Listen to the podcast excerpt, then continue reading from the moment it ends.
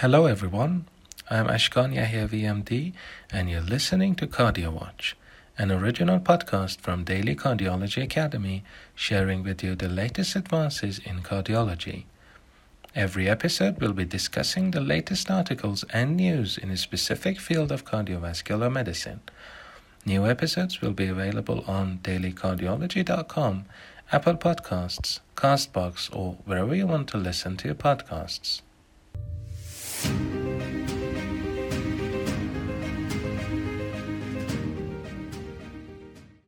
Okay, let's begin with the trend of the day the wretched COVID 19. The most popular issue about COVID 19 nowadays is its long term complications and comorbidities. In this context, many studies have discussed the long term effects of this infection on the recovered patient's cardiovascular health. A recent cohort study published in JAMA Cardiology has investigated some of these effects by reviewing the findings of cardiac MRI in 100 patients recently recovered from COVID 19. Outstandingly, in an astonishing 78% of these cases, cardiac involvement was present, and 60% showed ongoing cardiac involvement. The case and control groups of the study were matched for age, gender, hypertension, diabetes, smoking, and known coronary artery disease.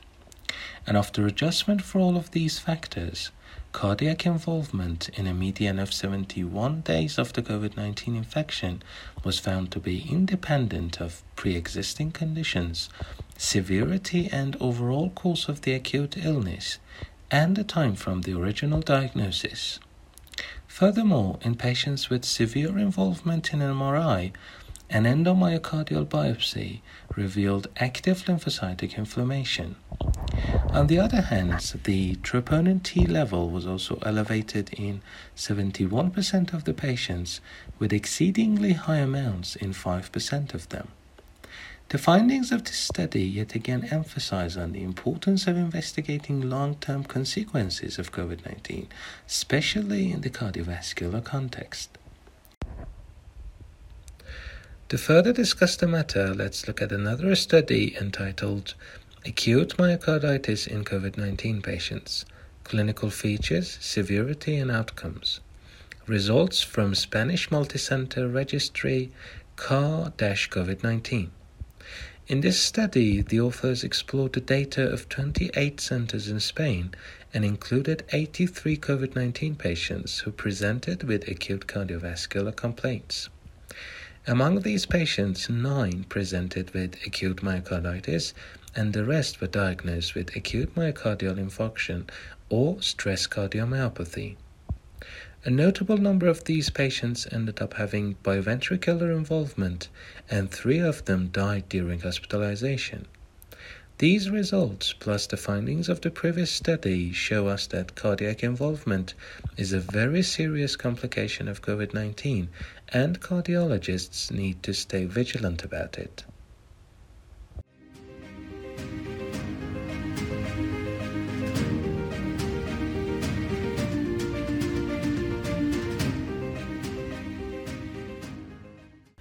The next study we're going to discuss is another retrospective cohort recently published in the Euro Intervention Journal.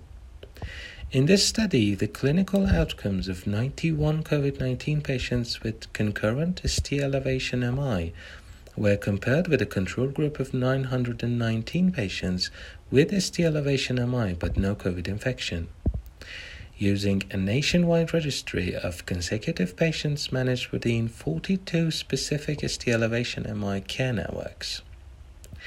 The results of this study showed a significantly increased probability of all adverse outcomes, including mortality, stent thrombosis, and cardiogenic shock after PCI, as well as having been diagnosed with heart failure on admission in the COVID 19 group.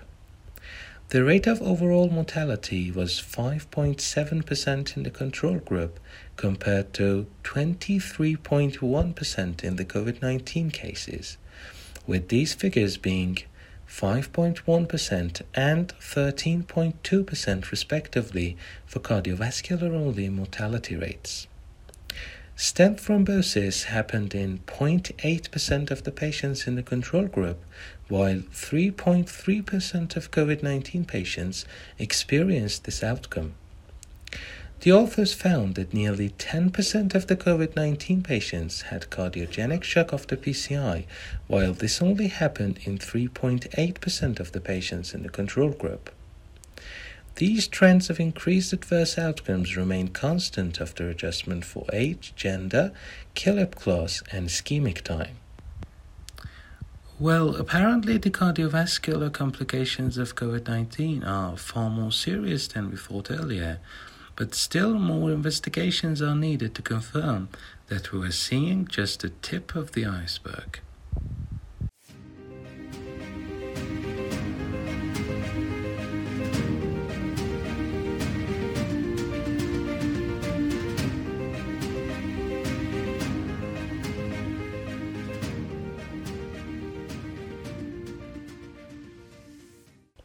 Now let's see how the pandemic has impacted the hospitalization rates of patients with cardiac problems. Firstly, I shall say that quite a few studies have reported a decrease in the hospitalization rates due to ACS and other acute conditions all around the world. And there is still uncertainty about the reason behind this decline in the number of patients. Whether it's because the resource allocation strategies of healthcare systems and COVID stealing the show, or a real decline in the incidence of these conditions needs further investigation. A systematic review published in November 2020 included 27 studies that assessed the impact of the pandemic on the care and management of people with acute cardiovascular disease. 16 of these 27 studies examined ACS, 8 examined stroke, 1 discussed the combination of these two, and two others were written about other types of cardiovascular diseases. Overall, these studies reported a 40 to 50% decline in the rates of hospitalization due to ACS, a 12 to 40% decrease in hospitalized stroke cases, as well as a decreased number of revascularization procedures in the COVID era compared to the time before the pandemic. A shortening in the length of hospital stay and longer symptom to door times were also observed in this review. These findings once again emphasize on the magnitude of COVID 19's impact on the cardiovascular care. Let's not forget that cardiovascular conditions are still the leading cause of death all around the world. In the same context, another study conducted in a tertiary care center in the UK found that the mean age of the patients presenting with non-STEMI during the peak of the pandemic was younger, suggesting that maybe elderly patients failed to seek medical care. On the other hand, between those who succeeded in reaching the hospital, the treatment times were significantly improved due to the reduction in the number of elective procedures allowing unrestrained access to the cath labs, as the authors suggest. They also found a notable improvement in the prescriptions for secondary prevention and referrals to cardiac rehabilitation units during the pandemic. So maybe COVID 19 was not all bad as we thought it is. Just kidding.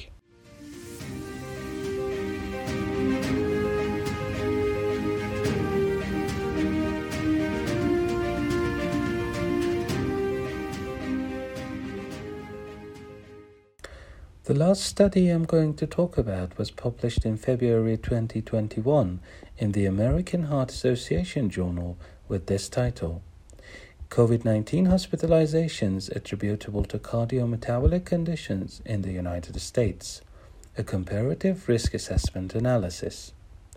In this study, the authors concluded that a large proportion of severe COVID 19 cases had at least one pre existing cardiometabolic condition among a total of 906,849 patients who were hospitalized due to COVID 19 as of November 2020, 20.5% were diabetic, nearly 30% had obesity, 26% had hypertension, and 12% had a pre existing heart failure.